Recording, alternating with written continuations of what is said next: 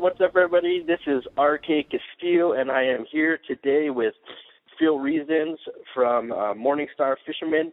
And, you know, for uh, uh, a number of years, I've had a saying where I, I said, you know, if you uh, if you give a man a fish, you feed him for a day. You teach a man to fish, you feed him for a lifetime. But if you give the man a fish pond, you change his family's history forever.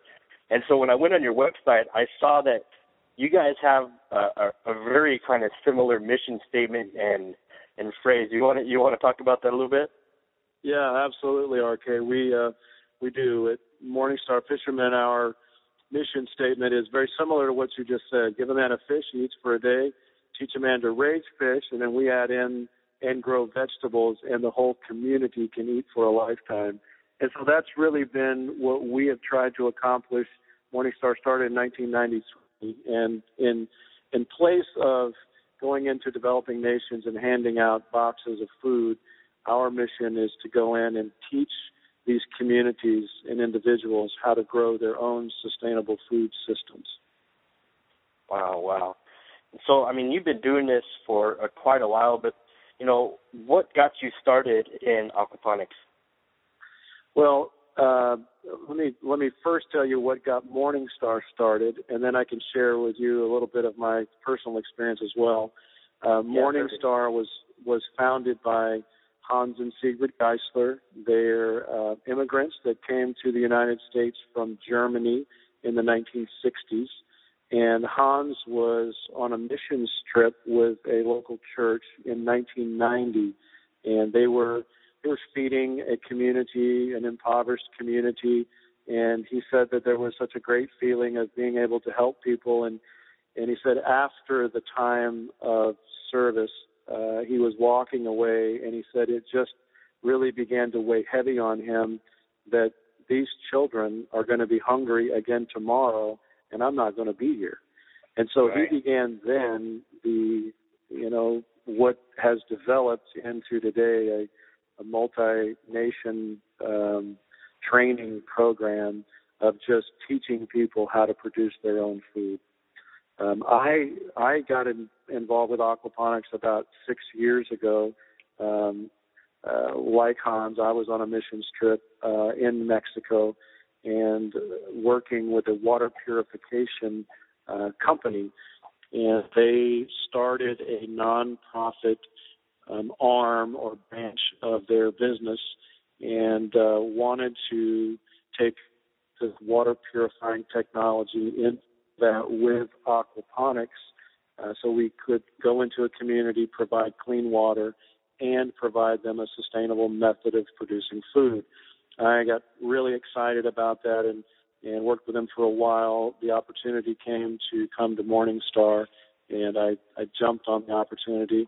I actually uh, came here initially as a student and uh, took the training, uh, one of the trainings offered here at Morningstar, and then uh, um, became the executive director a few months after that, and I've been here since. So that's that's what got me here, and I, I love what I'm doing. Yeah, that's that's great. So, um, you know, what was the the biggest mistake you know that you you made when you just first start, started getting started? The uh, I think it's probably the mistake that a lot of um, aquaponic farmers make, and that is they they think that this is a food producing machine, and you have some fish and some plants, and you plug the thing in, and everything is just going to take care of itself. And that's kind of the mistake I made. I I thought this was going to be pretty easy. You throw some fish in a tank, you, you plant some seeds, and voila, there you go. And what I found was this really is a method of farming. And, and I'm very familiar with farming. I grew up on a farm and, and farmed for years, traditional farming. And aquaponics is just another style or method of farming, and it requires the same amount of work, uh, the same determination, Uh, you know, you're working a different problem every day. Uh, but probably the biggest mistake was underestimating the amount of work that it that it takes to keep this method of farming producing like any other. Yeah. Now that yeah, that's good because I know a lot of people when they get started, they just think, oh, I'll just throw a couple fish in a tank and put a bed, and then you know, and then it's going to grow me vegetables three times faster than anything else. Yeah. That kind of becomes the uh, the facade of, of, of doing aquaponics. And we see that with what we do now uh, with teaching and training around the world. Uh, we get contacted regularly from other nonprofit organizations that have funded a project in a developing nation and they've built tanks and they left and came back to the states to their normal lives. And then a few months later uh, the indigenous people wherever they are we were recently in in Guatemala um, with one of these type of scenarios. And the people there didn't know how to manage it didn't know how to farm the system that had been built for them. So we went to Guatemala and trained those people how to take care of the fish and the plants and how to make that ecosystem all work well together. And and so we see that the really the lacking component in a lot of the efforts to to take aquaponics globally is is teaching and training. And so we've really tried hard to make sure that organizations that that talk to us we communicate to them how vitally important it is to get the necessary training uh, to know how to handle the problems when they arise. Right. Yeah. So true. So um so after you got started, you've been doing this for a little while. What's the greatest lesson that you've learned while doing aquaponics? I think probably it's the uh, it's the beauty of balanced ecosystems and just really uh, coming to an understanding of how nature takes care and balances itself out, and uh, working in harmony with with those principles and laws that are just a part of, of the world we live in. Um, it's it's really enjoyable. I really like that component of if you I I tell our students that come through trainings here in Florida all the time I know you came here thinking that I'm going to teach you aquaponics, but really we're going to spend this week learning to become linguists, and I'm going to teach you how to understand the language of the fish and the language of the plants. And I don't mm. say that in you know any strange way, but the reality is fish do communicate, and they'll communicate to us if we understand what they're trying to communicate. And plants do the same thing they they're either thriving, which is communicating to us that they're getting all the light and all the nutrients and all the water that they need, or they're not. And if they're not thriving, they're communicating something different. Maybe the leaves are curling or they're turning yellow or they're turning brown. All of those are telling us something different. So it's just understanding that that I am a part of a much bigger ecosystem and my role here is just to manage or to help balance the ecosystem that we've created. So I really enjoy that that part of of what we're doing. Yeah, and you know, which which really leads me to my next question, and what I really wanted to kind of uh, hear your thoughts on is, you know, will aquaponics really work in a third world country? You know, because I think that you know I'm here in Honolulu, and um, you know, if I need to go pick up something to go and raise pH or drop pH or, you know, I need some grow media, I can just run down to the store and pick it up and then come home and put it in my system, you know, but, you know, thinking of, um, you know, I've done a lot of work in India and Africa and places like these. They wouldn't have a place that they could just go run to and get the stuff that they need, you know, to do little things that kind of we take advantage of, um, you know, living in a first world urban community. Well, that, that those are very good points and, and good observation. And we at Morningstar have have been uh, maybe criticized might be a strong word, but categorized might be more accurate um, as uh, not sustainable. And uh, the we had a student with they were com- communicating this to us coming from another aquaponic teacher, and I said, mm-hmm. well then we have to define what is sustainable.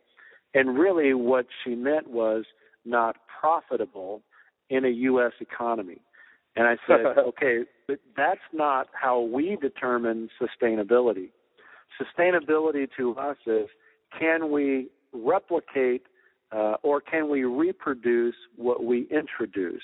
We don't want to take um, a technology or a method of farming into a developing nation that cannot be reproduced. If the people there can't reproduce and do what we're trying to teach them to do, then we're wasting a lot of time and money. And so our systems that we design are very low tech. Uh, we, we call them low density, low flow, low tech, and then I put an equal sign at the end, low cost, because all of that is relevant in a developing nation. If you if you put your biomass ratios too high, that's the ratio of fish to water, then it becomes much more complicated, and you need much more technology in order to keep the fish alive. Now, in comparison, uh, if you're doing that here in the U.S. and you want to sell fish for a profit, then you have to push those biomass ratios very high in order to be profitable, and that doesn't replicate itself in a developing nation because it's going to fail. So right. the method that we teach, and we'll teach commercial application. We have students that come here to Florida that are interested in commercial application, and we understand those principles. Uh, we have small systems that are set up on a high density level, and we can show those and demonstrate. Um, but our focus is is developing nations, and uh, for that backyard uh, farmer that wants to produce food for his family or or his family and friends in the community, our systems work very well, and we're very careful not to to design a into our system items that can't be purchased in developing nations. For example, um, most of the grow media that's used in the United States is either rock wool or hydroton. Those are the two most common. Uh, we use coconut fiber. And the reason we use coconut fiber is because we can find it all across Africa. We can find it in Central America, Haiti, South America. Um, it's cheap and readily available. It's a byproduct. Typically, coco fiber is not used for anything else and so we can get the coconuts and shred them. And uh, we we have several orphanages that now have aquaponic systems, and the kids all help by shredding the the fibers and putting them in the net pots. And even the net pots, sometimes those are hard to find.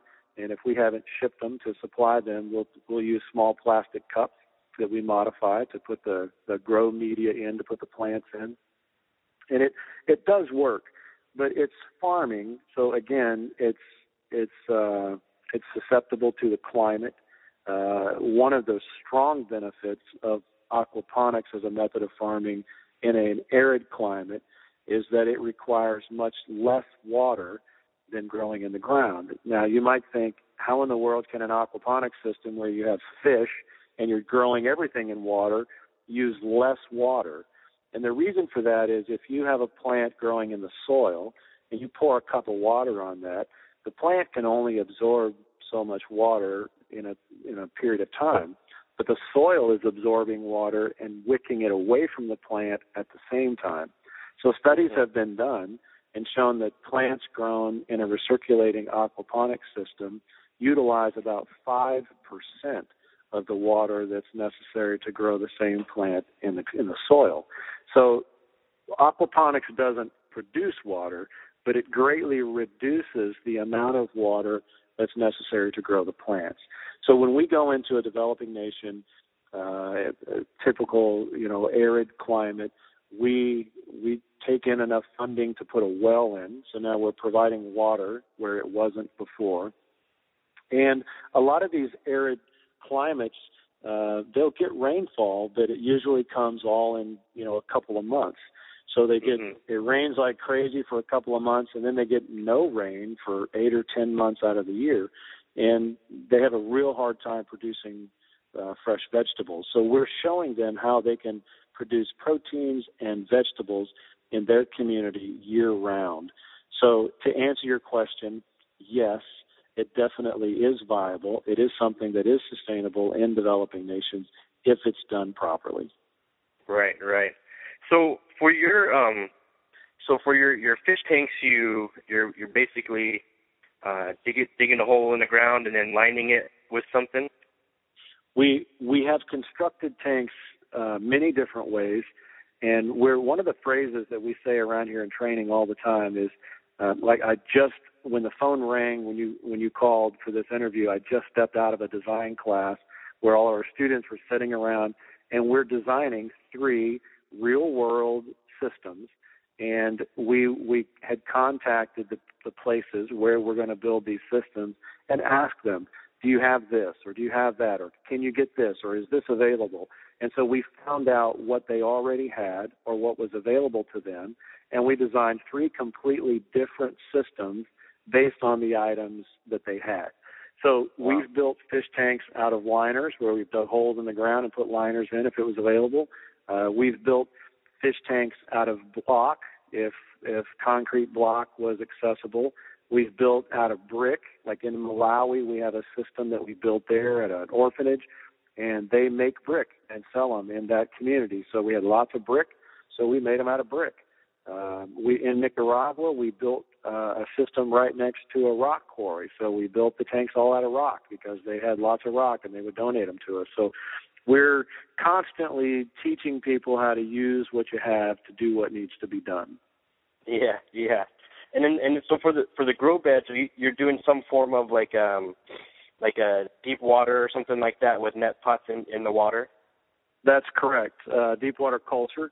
Uh, that's um, a raceway that basically it's just a, a big tank that usually they're not very deep, maybe 12, 12 to 24 inches deep, and the water just flows through there slowly, and then and then gets transferred at the end over to the next raceway and it just flows through. So we're we're emulating the water flowing through a river, and um, those same same thing. We've done them many many different ways, utilizing whatever's available at that location.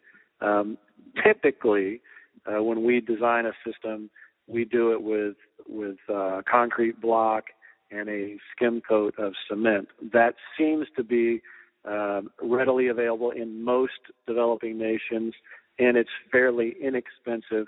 And it's a method of construction that the local people are familiar with. So that's that's what our typical raceways are.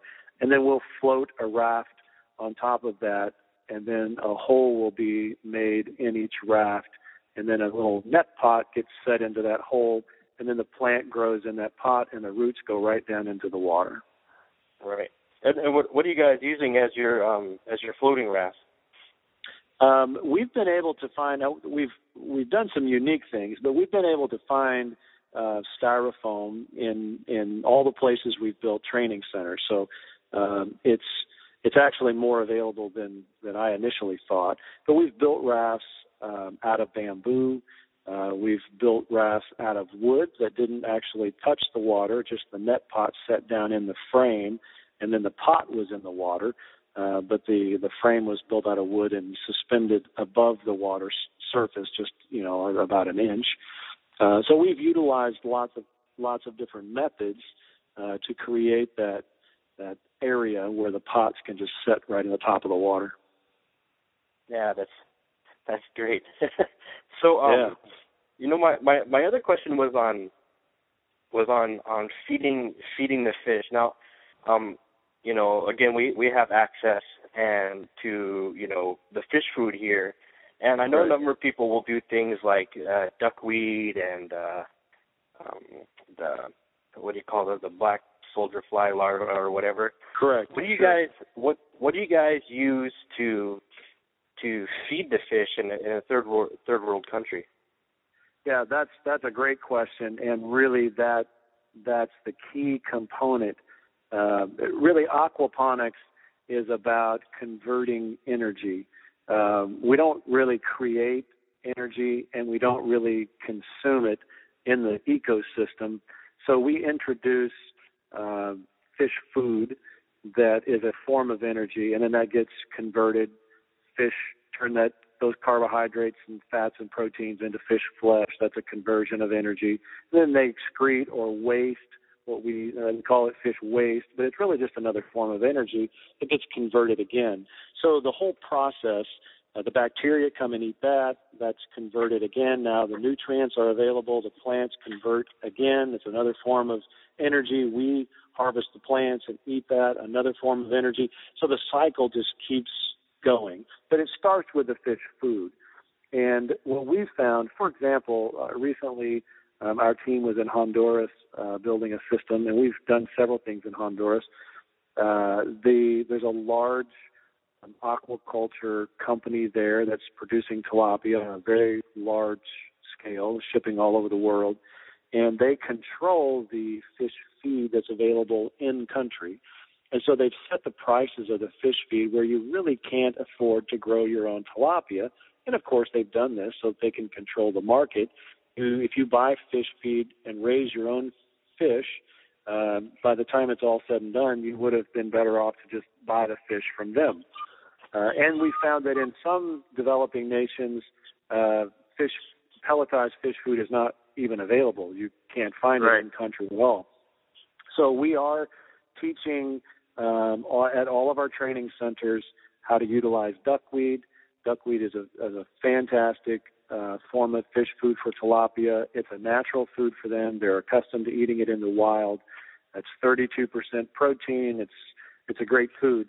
Not only are we teaching how that they can utilize duckweed as a great source of fish food, we're also demonstrating and, and teaching the locals how to utilize duckweed as a human food as well.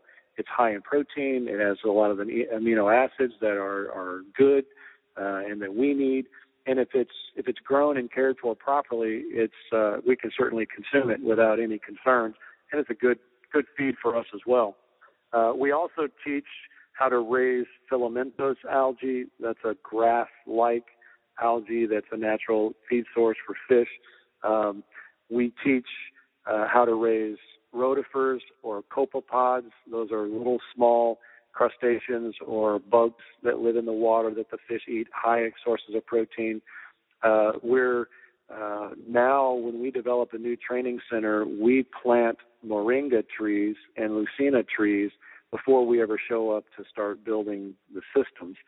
So we have almost a thousand moringa trees growing at our new training center in West Africa, and we harvest the leaves of the moringa, feed it to the fish. This is an excellent supplement uh, to their duckweed and filamentous algae diet. Again, we also teach how that the moringa leaves um, are an excellent nutrition source for human consumption uh, and all the benefits. We also teach how it can be used for for livestock fodder, uh, you know, for chickens, and it, it's it's a it, it's called the miracle tree. Um, I don't know if it's a miracle, but it certainly is a uh, it's a wonderful plant. And then uh, to to supplement, uh, tilapia need high protein diet in their first three months of life. So black soldier fly larvae work.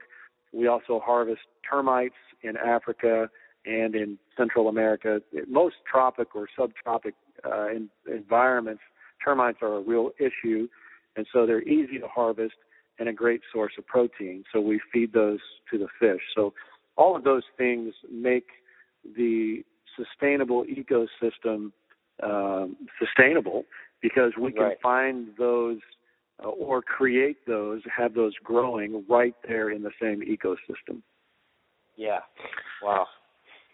It's uh yeah, you know, it's funny you mentioned the moringa tree because I, I was just doing research on that this week, and it it can also clean the uh the, clean the junk water. water and yeah. Yeah. and then it's like a multivitamin, and now it can also be used as fish food. It's genius. yeah, it, it works well, and and probably the most powerful um, component or aspect of the moringa tree is the fact that if it's in the right climate, the tree will grow eight to ten inches a week. And so Wow. we we every other week we harvest off about 12 to 14 inches of growth and strip the leaves and feed it to the to the fish and then you know 10 to 14 days later it's grown right back again. So it's just an amazing amazing tree. So, um, are you are you you throwing the leaves in there green, or do you dry them, or make them into little little cakes or something? Yeah, right. If we're in a tropical or subtropical climate, uh, we can grow the tree year round, and so we're teaching to just feed the the leaves green. If if you're on the edge, well, like for example, where we are here in Central Florida, our moringa trees won't produce leaves in the winter, so we because typically they don't like to be below 77 degrees. If you can keep them above that, they'll keep their leaves and they'll produce all year long. So here, the leaves fall off in the winter, uh, and so we grow a lot in the summer and we dry it and we store it, and then we just feed the dried leaves all through the through the winter, and then we have fresh leaves that we can feed uh, through the summertime. Yeah. Wow. It is it is an amazing amazing but I just I can't believe I just found out about it like this week how amazing it really is. uh, it's, it's fantastic. Yeah. There's there's a lot of great information on the internet about moringa for your listeners to just to to check that out. But it's uh, it's a fantastic tree and it can be grown if, in a in a large pot uh, if you wanted to, to grow it indoors if you were in a colder climate um, and then just harvest the leaves and they're great. We we put the fresh leaves on our salad and just eat moringa in our salad. Um, I have dried moringa on my kitchen counter all the time, and we'll I grind it up into a powder. I'll sprinkle it on my eggs. I'll I'll put it in anything that I'm cooking because I get that extra nutrient. Um, it's you're right. It's like a it's like a vitamin that you're taking every day. It's it's a fantastic plant. Everyone should know about it and be benefiting from it. yeah, and um, I had I had one more question for you if you if you had sure. if you had some time to talk. Um, yeah. I've been really interested in your your bicycle uh, rope pump. And oh yeah. So it seems it seems like that was um, you know a good a good alternative if if the electricity goes out and you need to be able to move your water. Um, if you, you want to talk a little bit about the bike pump, and if you're listening, sure. you can go look on on on YouTube and see what they're doing with the the rope pump connected to a bicycle. But yeah. I've you know I've been been wondering if there's been any updates.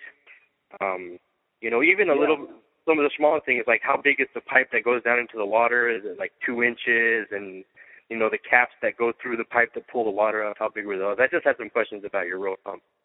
Sure. Yeah, no problem. We um, we we call it the people powered pump. So if you if your listeners go to to our website uh, morningstarfisherman.com, just type in people powered pump in the search on the homepage, and it'll take you right to that article. Uh, we designed that pump uh, for a specific application. We were installing a uh, we call it a cooperative system. It's a part of our network that we create in developing nations. Uh, but we were designing a, a cooperative system that goes in a small village in West Africa called Boje, and they they had no grid electricity, they had no running water. So we went into this community and drilled a well, um, installed photovoltaic uh, solar panels to produce electricity, so that we could pump the water from the well and circulate water in our system. Uh, for uh, that's our primary power source. And we mm-hmm. a lot of times will utilize solar power as a backup so that if the grid tie goes down, we have solar power that can keep water circulating and everything's fine. And we always want a backup. So if the power goes off, which happens pretty frequently in developing nations, we we have a way to keep the system flowing and the fish happy. So in Boje, we knew we had to come up with a backup, and we knew that we needed to to circulate about 40 gallons of water per minute.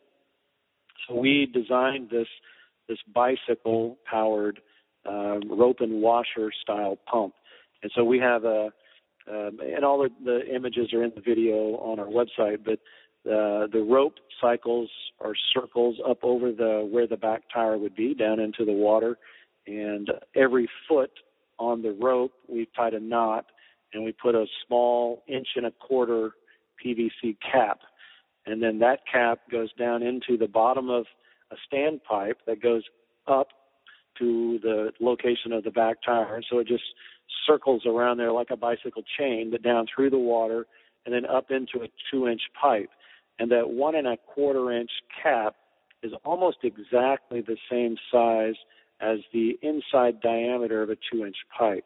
And so as that gets pulled up through the pipe, it literally lifts the water so that that little cap works like a piston. It's not picking up water like a cup. It's actually pushing the water up like a piston in a cylinder. And then once it gets to the top, we've enlarged the diameter of the pipe, and then we have a drain that comes off the side. So all that water that's getting lifted up gets pushed right out um, of that pipe. Now, here we set one up for just for research and development to make sure that it all worked properly, and we just have it picking up and dumping back into the same tank.